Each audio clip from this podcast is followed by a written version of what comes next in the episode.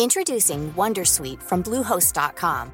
Website creation is hard, but now with Bluehost, you can answer a few simple questions about your business and get a unique WordPress website or store right away.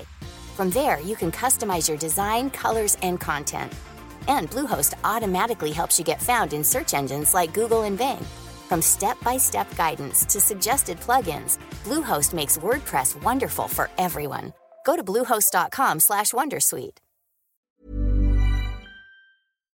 Hi, I'm Andy Levy, former Fox News and CNN HLN guy, and current cable news conscientious objector. I'm a former libertarian who now sits pretty comfortably on the left. Hi, I'm Danielle Moody, former educator and recovering lobbyist, but today I'm an unapologetic woke commentator on America's threats to democracy. And I'm producer Jesse Cannon, and I'm here to make sure things don't go too far off the rails. We're here to have fun, smart conversations with some of the most knowledgeable and entertaining people in politics, media, and beyond. Our goal is to try and make sense of our current crazy world, our new abnormal, and hopefully even make you laugh through the tears. We have an excellent show today. We're going to talk to Robert Zimmerman, who lost in the general election to George Santos, and he's going to tell us exactly what happened there and how we can prevent it from happening again. Then we'll talk to Frederick Ingram, who's the Secretary of Treasurer for the American Federation of Teachers, and he'll talk to us about why Ron DeSantis is trying to get African studies out of AP classes. But first, let's have some fun. Okay, what the hell was that? Oh my God. Marjorie Taylor Greene and Lauren Boebert Oh no, not again. brawling. It's like World Star, but the Congress version. So I guess they sort of had a, a little fight in the bathroom. Is that the deal? And in my life, I never thought I would see two women fighting over Kevin McCarthy. And neither did Kevin McCarthy. Shit, neither did Kevin McCarthy. I know. They have really turned Congress and the elitist the elitist environment that it was this environment in such esteem into a fucking high school bathroom. it is wild. It really is the people's house now. I mean, this is who we are. This is America. It's the sewer people's house, but yeah. Yeah, I mean, we've got members of Congress fighting who used to be friends and were like hanging out together and were sitting next to each other at State of the Union addresses and stuff like that. And now they're fighting in bathrooms all because I guess Marjorie Greene is pissed that Lauren Boebert wouldn't support Kevin McCarthy for Speaker. I guess she ended up, at best, she voted present. And Greene thinks that Boebert is being disloyal and apparently yelled at her in the bathroom. You are okay with taking millions of dollars from McCarthy, but you refuse to vote for him for Speaker? It's just unbelievable. They're on some BS, and I truly don't understand out all like where this is headed. But you know, I, I love a good inter-party fight, particularly when it is the Republicans. I'm like, go ahead, beat the crap out of each other. I don't care. Like it's dumb and dumber up in that bitch anyway. So Lauren Boebert, you know, and her AK 47s and Marjorie Taylor Greene and her lasers in outer space, like, let them have at it. Absolutely. You know, it couldn't happen to a couple of nicer people. And look, it's not like there weren't fights on the floor of the Senate and shit like that going back throughout history. And I seem to remember someone wrote a whole play about Hamilton and Aaron Burr. So you could argue that this is really nothing compared to a lot of shit that's happened throughout history. But it's still just like unbelievable to me that this is over Kevin McCarthy. Like it's over the empty man. He's just, he's a zombie in a suit. And the idea that anyone would take would fight over supporting him just just cracks me the hell up. The Fisher Price speaker and his hollow little gavel.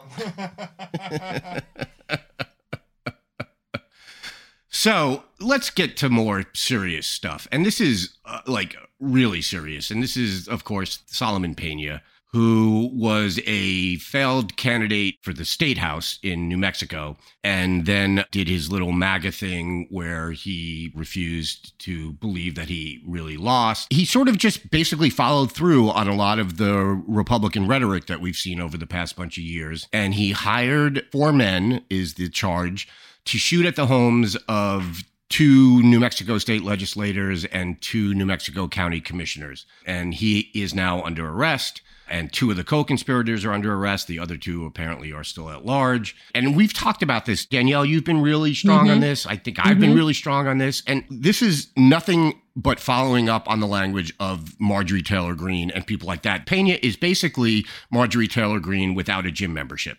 oh, shit. So, like, she at least has some place to go work off her excess energy and her hatred of Jews and her racism and her space lasers and all of that. And Pena, apparently, instead of pumping iron, he hired people to basically try to kill state legislators. So this to me is all of a piece. I'm not saying the media hasn't been covering it, it has, but I think this is a much bigger deal than is being made out. I don't even want to say it's the culmination of the Republican rhetoric because it's probably not, unfortunately, because there's going to be more of this shit. But it is absolutely part and parcel of the rhetoric that we've been hearing from Republicans and with stolen elections and with people not being real Americans and all the just the ugly stuff that we have seen from the right over the past several years. And it, it's all led up to shit like this. You know, what pisses me off, and I won't be as kind to mainstream media because I think that their coverage from the beginning of these shootings that we knew were happening at Democratic offices before we knew who was behind them wasn't receiving the attention that it should. Mainstream media would rather talk and spend segment upon segment on documents that Joe Biden's team readily turned over, did not need to be badgered, did not need to lie about what was found. They would rather talk about 12 documents than they would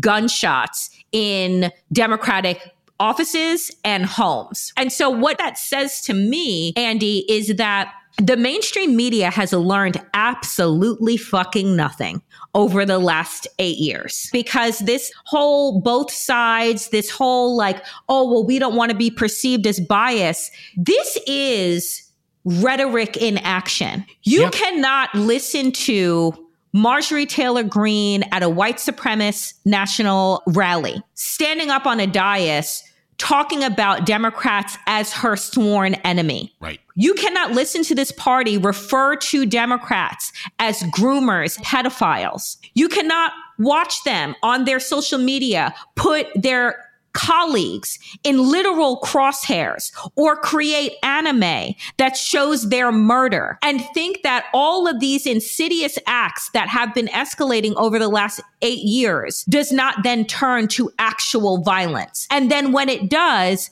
fail to connect the dots purposely for the American people. Because that is exactly what mainstream media is doing. This is not like a, a lone wolf this is not someone who is hopped up on drugs, which is what they love to say. The drug that they're hopped up on, that Solomon Pena is hopped up on, is Trumpism, is MAGAism, is Newsmax and Fox News. I think all of that is true. This is exactly what we saw on January 6th. It's the same thing where the rhetoric leads to the actions. And particularly in the wake of January 6th, for the media to not make that fairly obvious connection, like, I don't think I'm some sort of fucking Einstein for making that connection. Like, that's just obvious. You look at every trial of every person who was actually put on trial for their actions on January 6th. And they've all said, you know, pretty much to a person that they were motivated by Trump's rhetoric mm-hmm. and by other rhetoric and by, in particular, the stolen election stuff if you legitimately think that there is a cabal of people out there stealing elections, it's not a big leap to violence in your mind because you think you are doing what is best for the country. And the fact that you are being lied to and manipulated, if you don't know that, you're going to go ahead and do shit like January 6th, or you're going to go ahead and mm-hmm. do shit like what Solomon Pena did, and you're going to hire people to shoot at the legislators and the county commissioners who you think have defrauded you mm-hmm. out of a free and fair election. And it absolutely goes back, as you said, to the groomer shit and the sworn enemy shit and the absolute othering of pretty much anyone who's not a straight white Christian in this country. And then on top of that, you add, oh, and by the way, those same people are stealing your elections. What do you expect to happen? Because this is exactly what fucking happens. I'm afraid to call this the culmination because I think it's probably, unfortunately, and God, I hope I'm wrong, but I think this is probably just the beginning of the outright little I mean, little in the sense of this wasn't January 6th. It obviously wasn't little to the people who were shot at. I don't want to minimize that. But I mean these sort of more localized expressions of violence and shootings, and God knows what else we're going to see all across this country if this shit doesn't stop. And it shows no sign of stopping in terms of the rhetoric or in terms of everything else. Kari Lake is out there still insisting that she won. And there's a whole bunch of election result deniers who are now in Congress. And this shit is going to get a lot worse before it gets better, I think. You know, and the thing is, too, I, I want to remind folks that if you remember, Sarah Palin had on her website Democratic members of Congress in crosshairs, you know, the scope crosshairs. Just to remind folks that, like, this didn't just begin with Trumpism. Republicans have been ramping their violent rhetoric and violent actions for well over a decade now. And the problem that I have with mainstream media is that by not calling this out by not showing the American people, no, this is not a both sides. You're not seeing Democrats speaking in the same way that Republicans do, using social media to terrorize people in the same way that Republicans do. And now you're not seeing their constituents act out in the way that Republicans are. And so without that accountability. Michael Fanone, the former Capitol police officer, has an entire campaign now just to get Republicans to denounce political violence. Can you imagine?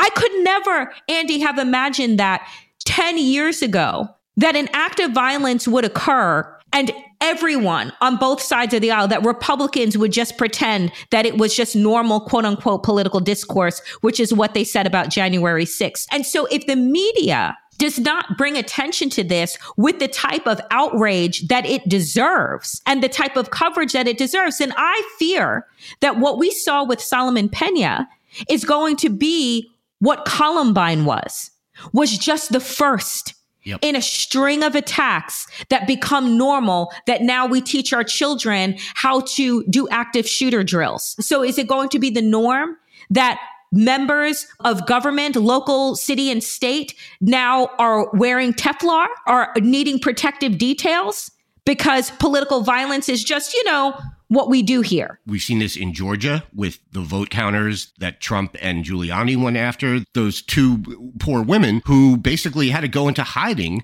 because they were accused of passing USB sticks that turned out to be like, what was it, like a piece of candy, I think, or something like that. It was ginger. Ginger, yeah. It's all the same shit. And and I was thinking, you know, Republicans, they always love to bring up what they think is the both sides here. And they'll point to the guy who shot up the congressional baseball game and they'll say, well, a Bernie supporter when, yeah, here's the difference. Bernie didn't encourage him with that kind of rhetoric. That guy was literally just a lone nut job. If you can't see the difference between people being encouraged and led on by the rhetoric of the people in your party and some asshole who just decides, oh, I don't like this Republican, you're beyond help because those are two completely different things. You can't both sides this. There are no Democrats out there that I can think of using violent rhetoric the way that Republicans are. This is not a both sides issue. It's very much a one side issue, and it's a big issue on that side because the entire Republican Party right now is built on this base of hatred and lies. You know, again, until this bullshit election denialism stops, acts of violence are not going to stop. And you're right, this is going to be like Columbine. And we're now going to have to, in addition to training students, you know, mm-hmm. and how to avoid active shooter situations, we're going to have to train every family of every local official in how to avoid an active shooter situation. It's completely untenable. The country can't go on like this and it has to stop, but it's not going to stop as long as the Republicans are not going to stop saying the things that they're saying. What happens, and just to make a point, Andy, the, the poll workers that you're talking about in Georgia, Shaye Moss and Miss Ruby Freeman. Thank you. Were the two women. And this is what drives good people away from public service. Of course. Because what will happen, right? Who is going, you know, it's one thing, it, particularly if you are a woman, a person of color, or somebody who lives at the intersection of multiple identities and you're running for office. You already know that social media is going to be a sewer for you, that you're going to be attacked with rape comments and racism and all of these things. Okay, fine. Let's just say, which it shouldn't be, but let's just say that's par for the course. Now, when you escalate to a place of physical violence, Tell me what person is going to say, oh, yeah, let me go run for my school board. Let me go run for my city council. Let me work at a poll like Shaye Moss and Miss Ruby Freeman did. You're not going to. It's the same thing that drives teachers out of the classroom. Oh, yeah, let me go be a classroom teacher. And now I have to army crawl. Now I have to teach my children how to hide themselves in a broom closet from an active shooter.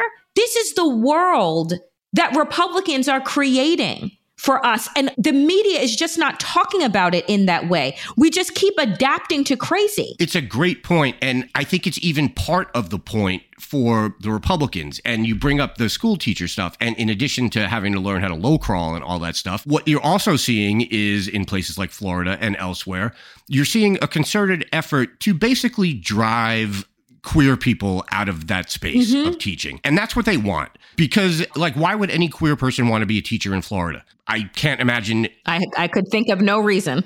no, not under these circumstances. And it's the same thing that you're saying about the poll workers and the stuff like that. The only people who are going to want to be poll workers and who are going to want to be secretaries of state and county commissioners are the MAGA folks because they know that their opponents are not going to shoot at them. What you end up with is a world which is a completely exclusionary world where the only people who are running shit like that are the people on your side if you're a MAGA person. And the only people teaching in schools are going to end up being, again, straight white Christians, and that's going to be it. I think that's part of the plan here. Yep. And maybe it's yep. giving them too much credit to say that, you know, this is all part of some master plan. But I don't think this is an unintentional consequence. I think this is working as intended. I think it's exactly what they want. This is what fascism looks like a climate of fear. Exactly. A climate of fear and authoritarianism and people not being able to live. Like what Republicans are doing is erasing liberty and justice for all.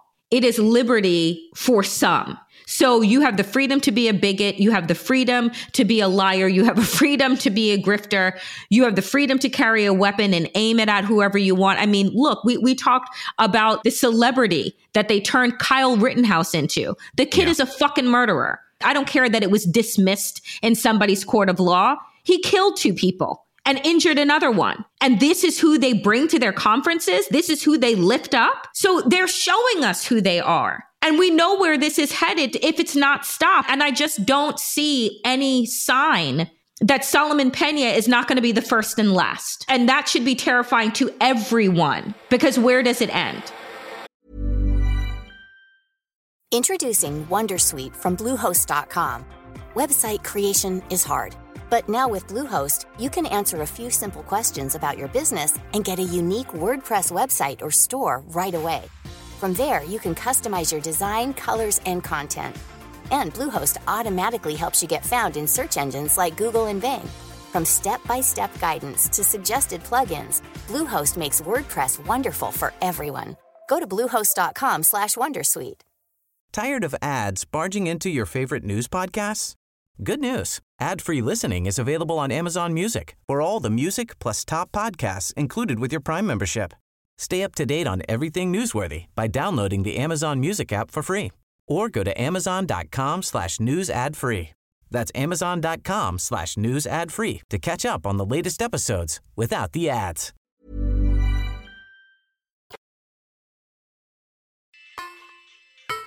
Our next guest lost his congressional election to George Santos in November. And as we all know, since then, pretty much not a day has gone by without another lie, falsehood, or imaginary story told by Santos about his past coming to light. Here to talk about that and where things need to go is Robert Zimmerman. Robert, thank you so much for being here. I really appreciate it. No, it's really great to be with you. Congratulations on the podcast and the impact you're having. And what you've come into has been so important. And by the way, your coverage on the Santos story has been groundbreaking and very important, very important in terms of moving the story forward and exposing the crimes and fraud that he represents. So it's really very important work. So let's talk about that because there's been, as you pointed out, there's been a ton of coverage since the election sure. on Santos. But let's start with a question. And I know you've answered this before, but I want to ask it so that you can answer it to our listeners. Why didn't your campaign turn up any of the stuff about him leading up to the election? Well, actually, our campaign turned up a lot of stuff. I want to talk about that. First of all, so much more has come out, and that's a discussion to itself. But just to put things in context, I became the Democratic nominee on the evening of August 23rd. It was a contentious five person Democratic primary. In fact, the FTX super PAC, Sam Bankman Fried super PAC, put 700,000 in for one of my opponents. So it was that kind of very tough wow. battle for five candidates. So I became the Democratic nominee August 23rd. And on August 24th, I had 10 and a half weeks to election day. My campaign manager called me and said, You got to raise between 1.5 and $2 million in 10 and a half weeks. And we had to start from scratch, fundraising, because we'd spend our money, as one does in a primary that intense, building our field operation, our direct mail, our outreach to voters, our phone banks, the whole, we to really rebuild the campaign. And this was always a close race. From our early polling, it showed it was close. The political analyst by Charlie Cook rated this as close, lean Democrat. Larry Sabato called it a toss up, and so did Charlie Cook at the end call it a toss up. So this was always a close race, contrary to the pundits. That being said, with all that we were facing in terms of rebuilding our campaign for the general election, we took opposition research very seriously. It was a top priority. And the way it was structured was the Democratic Congressional Campaign Committee did the opposition research on George Santos. And that's what they did for highly targeted congressional races, did the opposition research for the opponent. And I paid for opposition research on myself. Now, Andy, I had been through two presidential background checks. Uh, so I've been through vetting for two presidential appointments. We took it so seriously, we spent, I think it was $15,000 to do opposite research on myself to make sure there were no red flags or no issues. Right. And fortunately, nothing came up. The Santos opposition research, the DCCC produced an 87 page document with a number of issues we were able to use in the election that polled very well and were very important to me in our campaign. For example, Santos, despite lying about it, was very involved with the insurrection movement. He was at the speech January 6th. He actually said on video that he wrote a check to get the insurrectionists out of jail, many of them out of jail, after they assaulted police officers. He tried to lie about his abortion position, when in fact he was for a national ban on abortion, compared abortion to slavery, and said women would use rape as an excuse to get an abortion. Lied about his position on Social Security, and the opposition research showed he was trying to dismantle the system as we know it. So, in that respect, the opposition research was very, very productive. It also raised a lot of red flags, issues pertaining to a charity that he had that wasn't properly registered, issues about past evictions, personal issues in his life. And those were very critical to us. We knew, frankly, Andy, nothing about this guy added up. Yeah. He only debated me a couple of times, and then he refused to debate me any time afterwards. Uh, he refused to go in front of editorial boards. So we knew there was a lot here that was sketchy and scandalous about him. Our problem was with 10 and a half weeks to go before election day and starting to raise money to build the campaign, we were not in a position to send a team to Brazil to check out his past or to see if there was something about his past we had to know. We weren't in a position to hire a genealogist to figure out whether he was Jewish or not.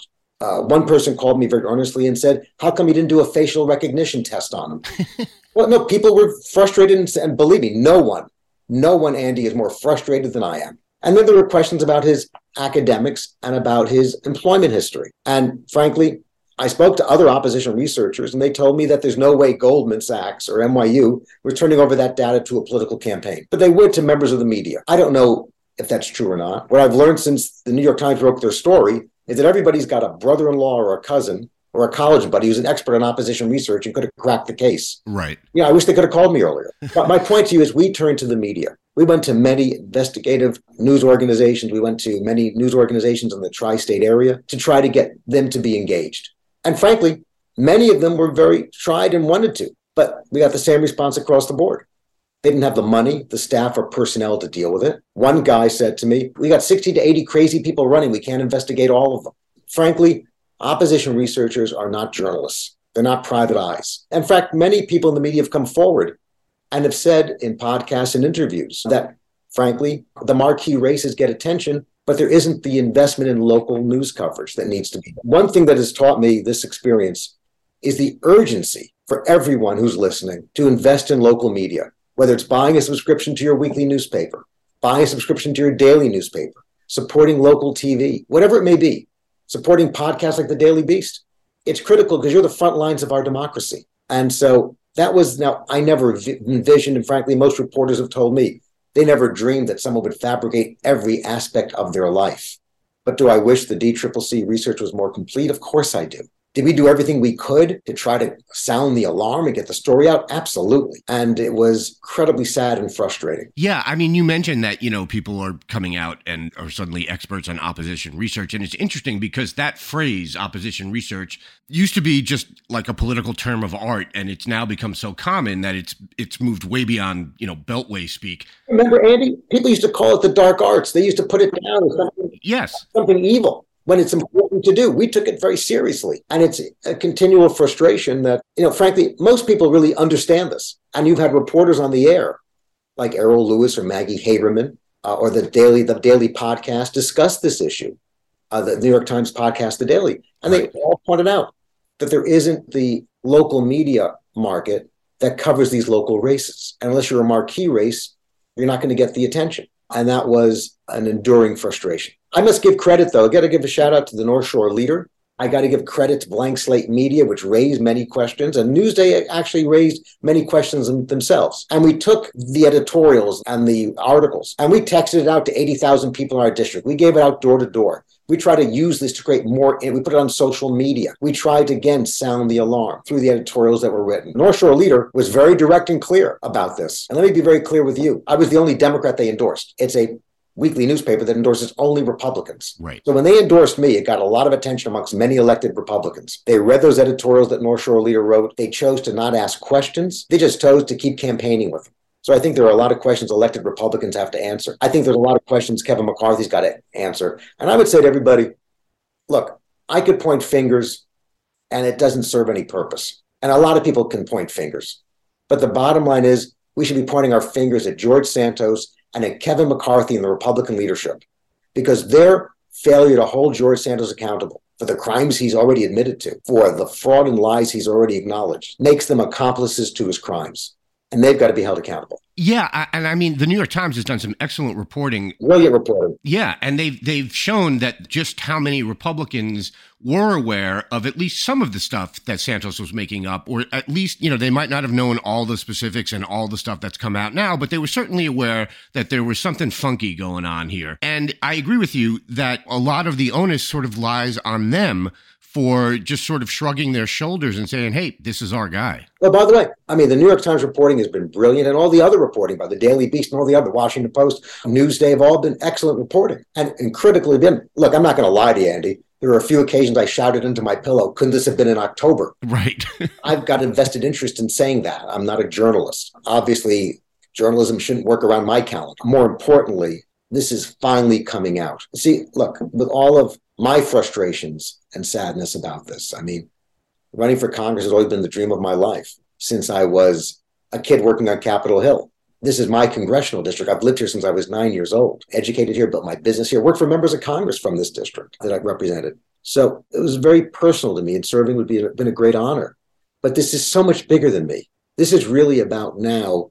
This is my commitment and my work to build a bipartisan coalition to hold George Santos accountable for the lies and fraud and crimes he perpetrated on this district and for the way he's demeaned our democracy and, and really assaulted the House of Representatives with his conduct and demand that he be removed from office. That's really what's most important. How do you think that this ends, or where do you think it goes from here? We've got uh, the Nassau County Republican Party is calling on Santos to resign. We've got four GOP members of Congress from New York saying the same thing.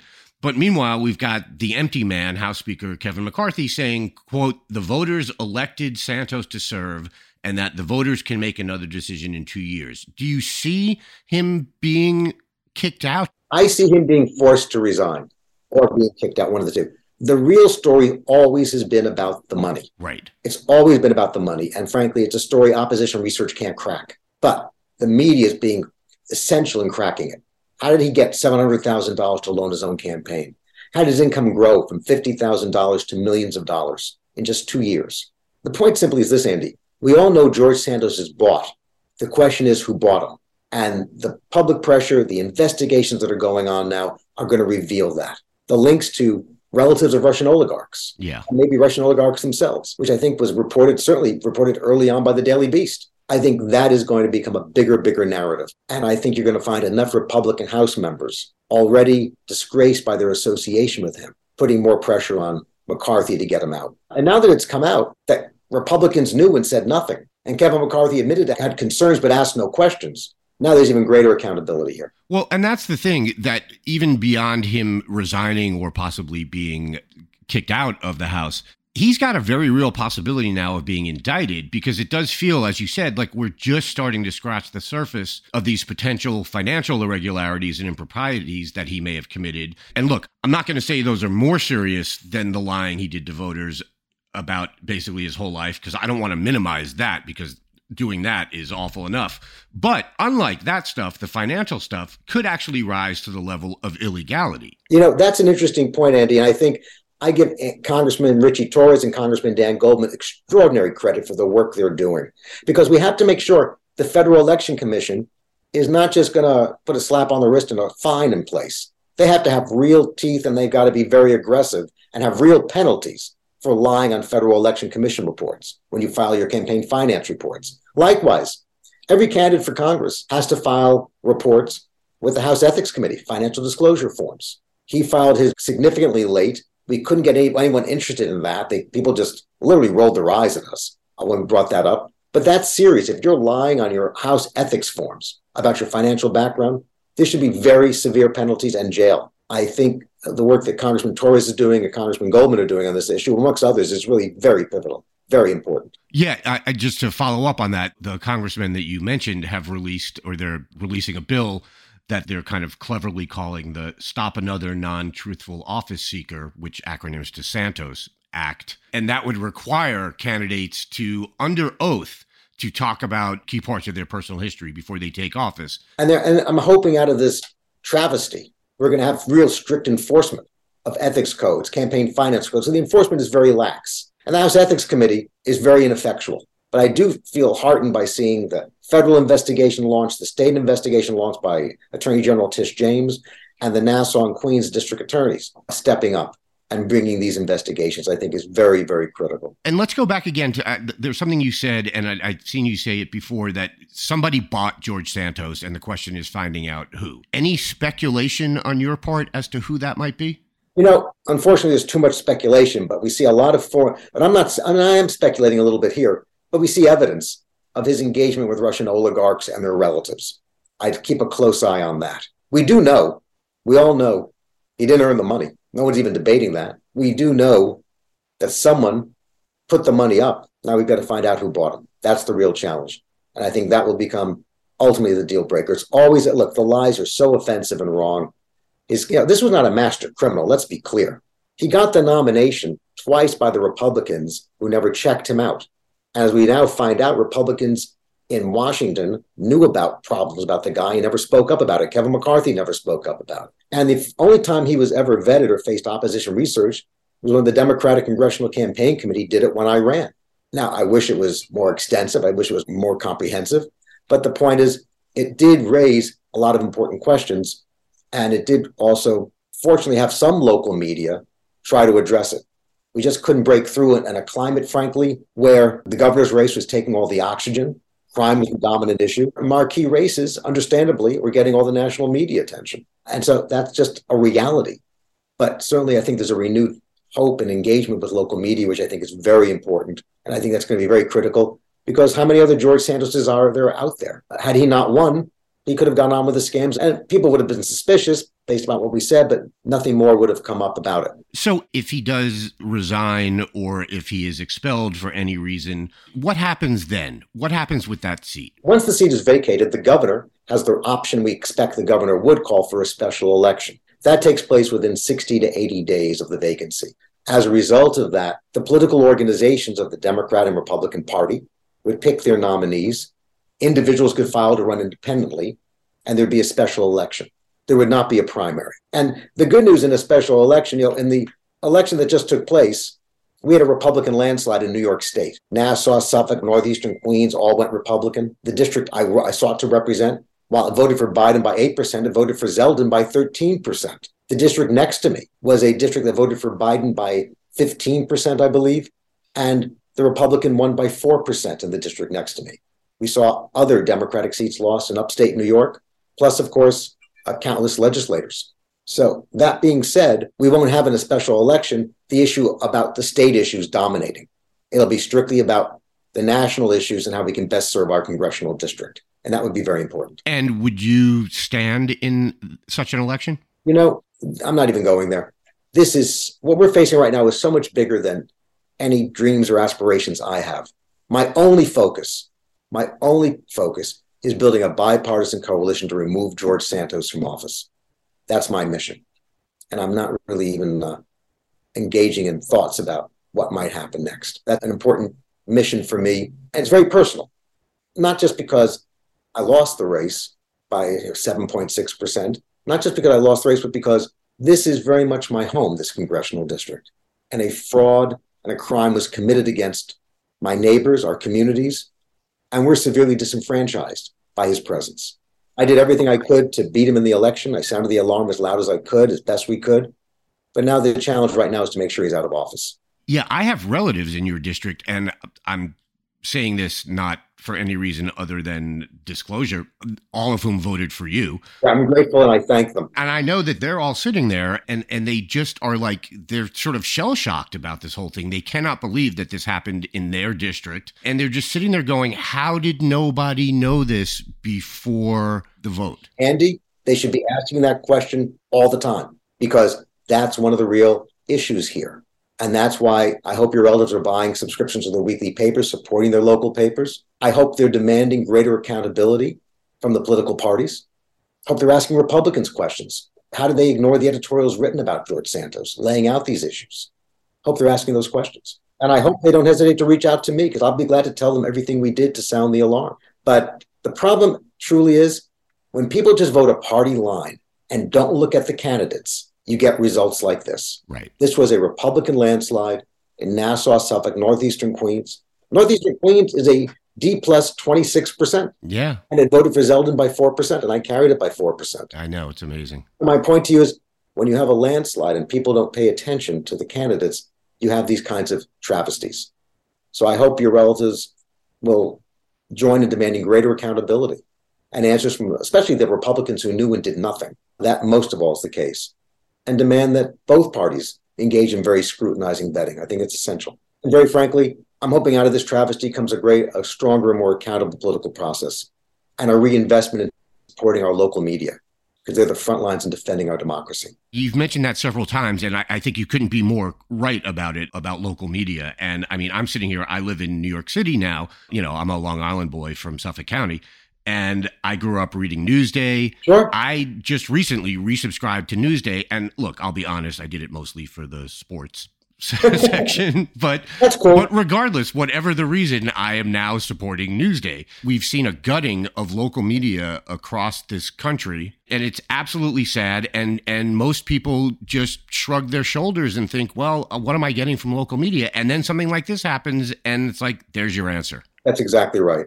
And frankly, I don't fault the national media. I mean, they have to cover the national agenda. We, of course, we went to and a lot of local media didn't have the staff and personnel, but uh, hopefully, out of this will come that renewed commitment for greater accountability. I still believe greatly in our system, profoundly in our political process. I'm inspired by what it can mean and what it does mean. So my mission is clear and we're making progress. We're having rallies, we're having demonstrations, we're out there every day. And in fact, we're seeing momentum building for George Santos to be removed. And now we're going to keep the pressure on the Republican leadership in Congress.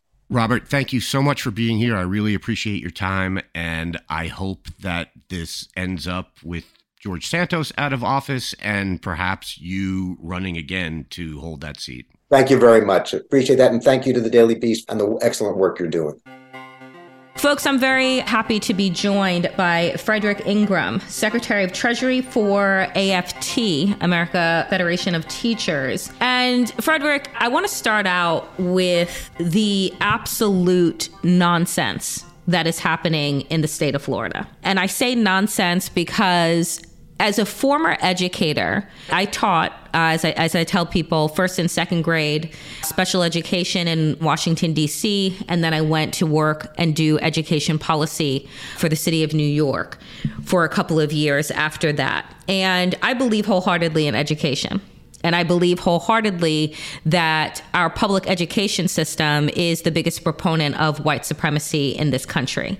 That what is decided for children to learn in curriculum, you pretty much spend your adult years unlearning a lot of what was taught. You know, Christopher Columbus discovered America. These are things that I learned back in the day. The Native Americans and the Pilgrims, you know, were best friends. Slavery wasn't that bad. It was, you know, more like an unpaid internship. You learn all of these things. And then when you get into college, if you attend, you begin to unlearn or ask more questions. And so I want to start off by asking you when you have a governor like Ron DeSantis, that is passing legislation purposefully working to uphold white comfort.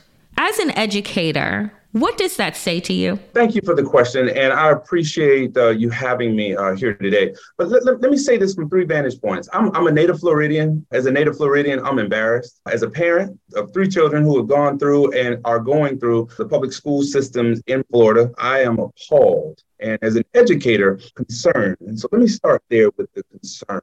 This extremist politics, and let's not misinterpret this as education. This is mm-hmm. politics. Mr. DeSantis is running for president on the backs of these divisive politics that we've seen throughout the nation. But he's been the tip of the spear for the last two and a half years because he wants to try and attract a certain type of voter to his side of the political aisle. He's willing to use this divisive types of politics and put black children, black teachers, black communities, uh, Hispanic teachers, trans and gay folks right in the middle of a cauldron that is really, really getting hot. And he's playing with fire because he's using these tropes, these things that don't exist, CRT. He's using things like an AP course for mm-hmm. African American history, you're going to push to the side because it doesn't fit in your political vacuum. And so in Florida, we offer several courses in AP. We offer, right now, we offer AP Japanese language and culture. We offer AP German language and culture. We offer AP Italian language and culture, AP Spanish language and culture. And this, what he's just did is veto a pilot of an a African American history course that we'd like to offer that educators want and our communities need. He's saying that it does not fit in the curriculum structure of Florida. Well, what he has done is just ticked off a whole bunch of people. And I don't think it's going to fare well for him, but he continues to do this because we've seen all of his backwards, uh, nonsensical types of political angles that he's willing to take. And he's willing to say and do anything. One of the things that I think is most damaging with regard to his rhetoric around the Black AP classes is that he says that it doesn't have, quote, educational value. And what he is meaning by that is that he does not believe that the experiences of Black people in this country and throughout the diaspora have any educational value. That we as people don't have any educational value. And what it is that Dr. Martin Luther King had said is that white people have so much to learn. And it is this decision, this belief that they know everything, right? And I want to know is there any, and this has just happened, but in your mind, Frederick, do you think that there is any legal recourse to take? And even if legal recourse was taken, would it succeed? I can't verifiably say that there's any legal basis at the moment. What I can say is that we have organizations who are going to explore that. Everybody everybody from the NAACP to other organizations, other organizations who, who deal in civil and, and social justice. But what I will tell you is this that in the public school systems in the state of Florida right now, we have 5,000 classes right this second that do not have a certified teacher. How many? I'm sorry, say that one more time. Well over 5,000 classrooms throughout the state of Florida do not have a certified teacher right now. Right now. And so what he's doing is sending a message to young people and to those people who have given their lives to education, especially our Black teachers, that we don't want you here, that this is not important to you. This is not only doing damage to this class and those who would have taken this class, this is sending a wide ranging message to those who undertake education as a passion, as a job and are committed to children that says that your experience does not matter that says that your history, your ancestors, everything that we've gone through from the Middle Passage to Jim Crow laws to the high inventions that we've had to all of the opportunities that we have afforded this country because of our intellect and because of our insight and because of our culture that has really helped define and redefine this country again in the best possible ways. This is an AP course. That's advanced placement. That means that the highest levels of children who can read, can write, be them of the African American diaspora, Hispanics, or Asian or white, everybody needs to understand the value of everybody else's culture. This is America. That's what we do. And to say that Black people don't matter, because that's ultimately what he's saying. We forget all of the educational jargon. He's saying that Black people's and Black people's experience, just like you just expressed, that it really doesn't matter. And we should not be teaching that because what he undergirded six months ago was that he talked about CRT in the same vein that he talks about this. CRT is not taught in our classroom, but what he did say, he went one step further and said that if we're going to teach history in Florida and it makes certain students feel uncomfortable, we're not going to allow that. Mm-hmm. Essentially, what Ron DeSantis has laid out, and I, I, refer to Florida as the petri dish for the Republican Party. Between Florida and Texas, it is where they go to test out some of their most egregious, hateful, discriminatory policies to see how they stick. Whether they are attacking LGBTQ people, as you has lifted up, whether they are attacking the uh, Latinx community, women. This is where they go to see where things stick. And I think to myself, Ron DeSantis is somebody who has not announced his candidacy for the presidency for 2024, but certainly we know that this is something that he is thinking about. Talk to us about the ways in which something like erasing right? The culture, experience, and history non white people would do if it was nationalized. Listen, we're already looking at a rollback or potential rollback of our civic and social justice kind of arena here in the United States of America. When people talk about make America great again, again, great for whom? And why do we say things like that as opposed to a push forward? When we say things like America first, we know where that comes from. These are retreads of very racist, very fascist, very kind of divisive politics that we've seen before.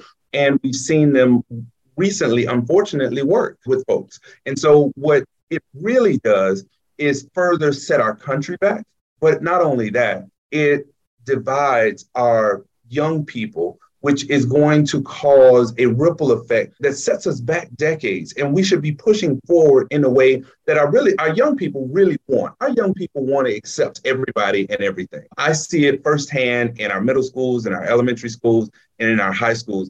These young people in Generation Z are the most affectionate, are the most loving, are the most caring, but they live in a world that is socially, politically, and morally split between a camp of these over here and those over there, the haves and the have nots. That's what this type of rhetoric does nationally. It will set us back, not only in our education system, but in our healthcare system, where the disparities are already and always have been one that we should be concerned about. It's going to set us back in our financial mm-hmm. departments because we have come from a history of redlining where banks won't give loans to Black folks where you know it's very difficult for black wealth to be amassed because we don't give it back to our children and grandchildren because we're too busy paying the bills right now.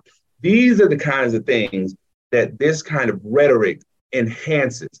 And so we've got to stop it where it is because if we don't stop this now, then this will blow open the doors to something that I think can be very, very critical for this country. We talked at the top about also the fact that given all that is happening, in our schools and i don't even take you know into consideration the stress and trauma around school shootings which have had a lot of teachers who would want to go into the profession leave the profession or not join the industry in the first place. But there right now is happening a exodus of black teachers in particular, black teachers who are largely underrepresented in the profession as a whole. And I wanted to give you the opportunity to speak to that and address this article that is in the San Diego Voice and Viewpoint that is entitled Black Teachers Are Fed Up and They're Quitting in Droves, and why you think that that is. Sure. So, so let me first start by saying, uh, in in the positive,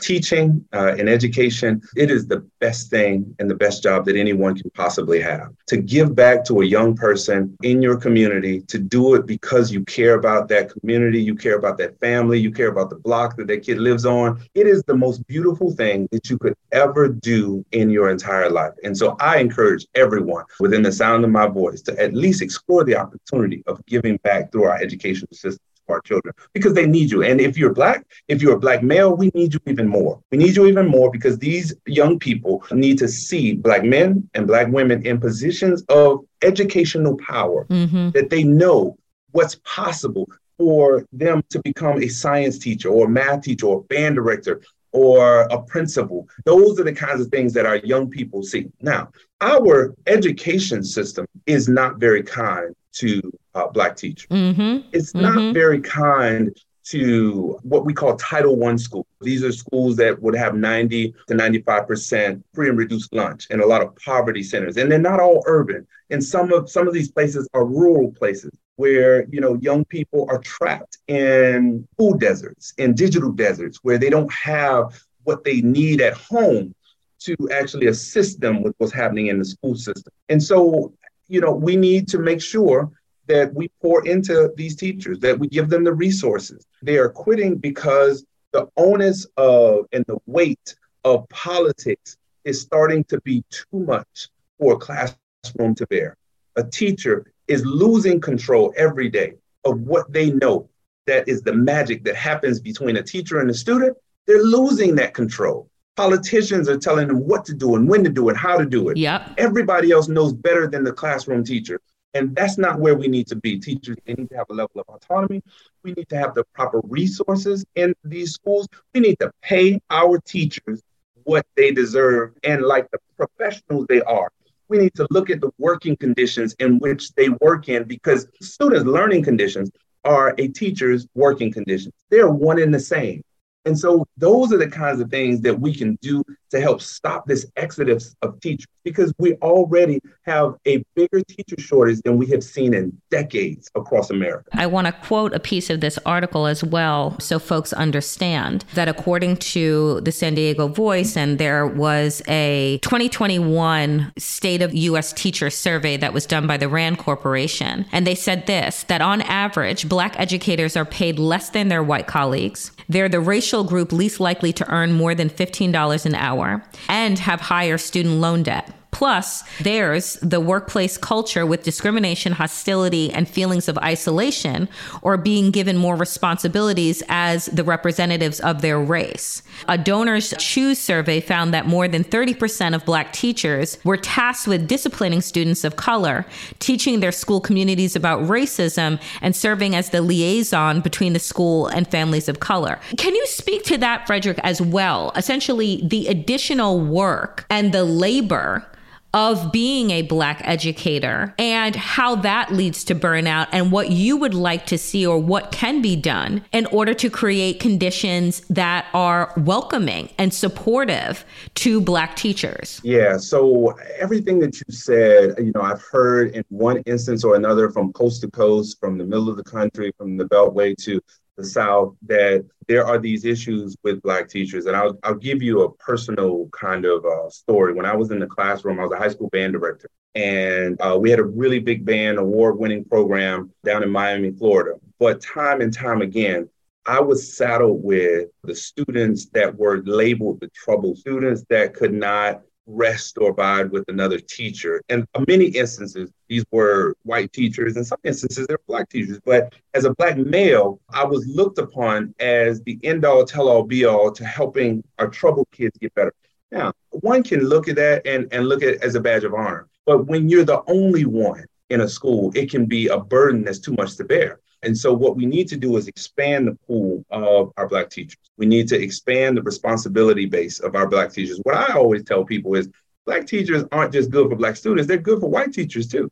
Because they they help transcend these misnomers. And it is that it's the conversations that I had with my white colleagues and my Hispanic colleagues and my Asian colleagues that helped our black children. Because I would tell them, hey, this kid can learn. Don't judge a book by its cover. Just because this kid lives in the projects doesn't mean that this kid can't achieve the same thing that a kid, you know, who lives in a single family home.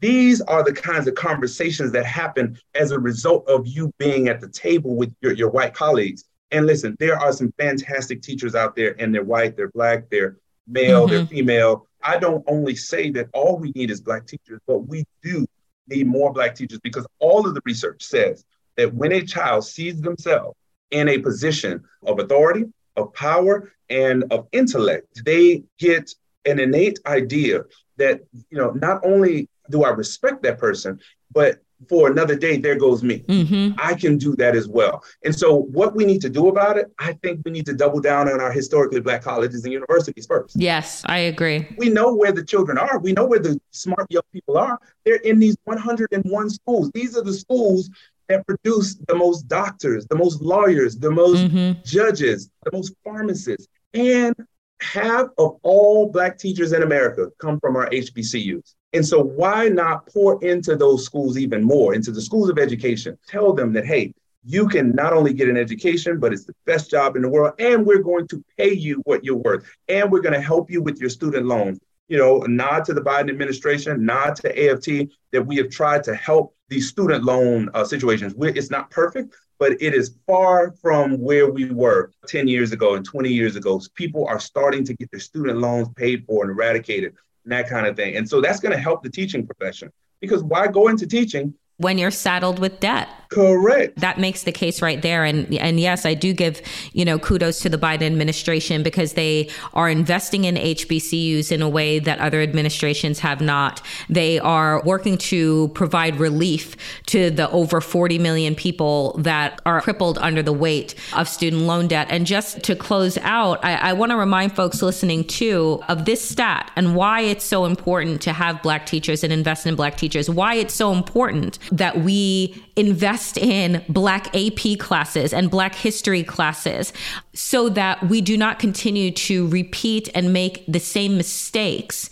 that our society continues to make by neglecting the very real ills that our government and that society has oppressed upon Black people. And the more that we know, the more that we can look to create a more perfect union ignoring it or pretending that it didn't happen has gotten us nowhere. Just to say this that black students, according to this article, who learned from a black teacher in elementary school are more likely to graduate from high school and enroll in college. 13% more likely if they had one black teacher, and more than double that to 32% if they had at least two. Think about what that can do for our society, for closing the racial wealth gap. So I think that this is an investment that is needed and worthwhile. Frederick, thank you so much for making the time to join the new abnormal. I really appreciate you, your work, and lifting up this issue and all of the issues that are beginning in Florida and can very well trickle across the nation if someone like Ron DeSantis is allowed to become president. We will see the legislation that he has in Florida nationalized, and that cannot happen. Thank you so much for having me. You're absolutely right. Danielle Moody. Andy Levy. Who is your fuck that guy for today? Well, what I'd like to start out with is that his name is George Santos, but unclear. sometimes. His name is sometimes George Santos. Sometimes George Santos, but apparently in Brazil, he goes by Kitara. and what do I mean by that? So, according to folks in Brazil, George Santos has reportedly dressed as a drag queen named Kitara over, you know, more than a decade ago while he was living there. And I just, I want people to understand this is not at all a shaming of drag queens. Like, this no. is not about a shaming of drag queens. It is about the fact that this fucking idiot stands for a party who is literally creating mob style climates around drag reading times at libraries where they are referring to drag queens as pedophiles and groomers and, you know, referring to them as everything but a child of God. But George Santos, right? Their new representative out of New York, who is the most untalented Mr. Ripley, they keep going to bat for this guy because he is the one of four votes that allows for Kevin McCarthy to have the speakership.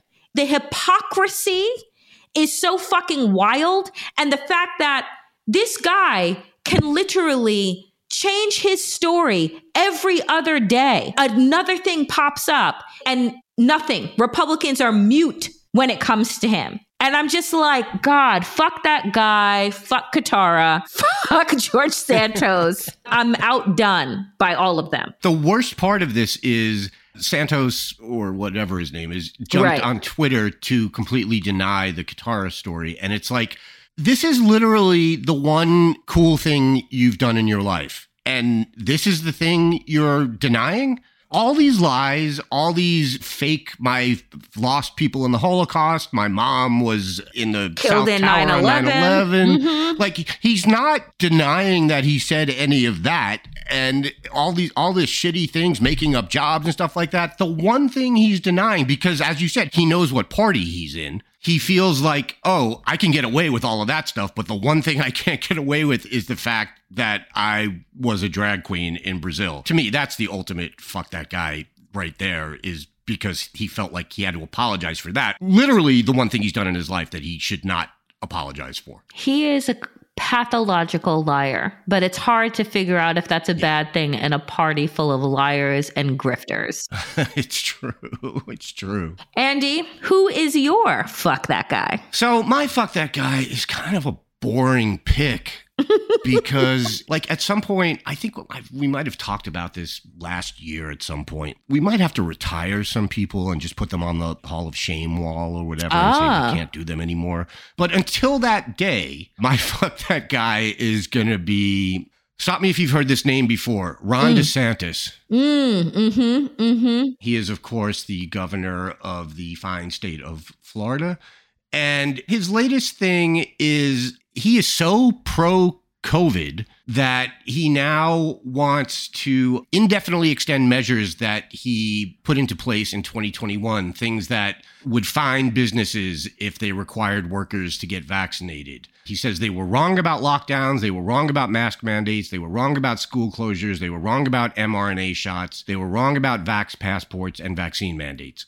No, they weren't. Nope. This is the new talking point on the right is obviously there's no evidence of anything they say, but they have just started asserting as fact that all these things were wrong. And DeSantis is not the first to do this, which is not surprising because he's much more of a follower than a leader. But this is the new strategy on the right is to just say things like that like they were wrong about the vaccine every single piece of scientific evidence shows that, in fact, they, i.e., we, were right and are right about vaccines. But what is science, Andy? I don't even know what it, what is science. What are you even talking about? It's a made up thing. right. It's a I it's a that. hoax. It's part of the woke mind virus. I understand that. I hope he bans science next in schools. Yeah, no, exactly. Will he do that, you think? It's not going to surprise me if at some point teaching evolution is banned in Florida schools, among other things. Mm-mm. you know, and this is why we can't quit Ron DeSantis for fuck that guy because he really does. Every week it's it's another thing. It never stops and it just gets worse and it just gets worse. And so for all those reasons Ron DeSantis is my fuck that guy for the 300th time. He does the best drag of all because he dresses up like a human. but we all know that he's full of shit. Hope you enjoyed checking out this episode of The New Abnormal. We're back every Tuesday, Friday, and Sunday. If you enjoyed it, please share it with a friend and keep the conversation going. This podcast is a Daily Beast production with production by Jesse Cannon and Seamus Calder.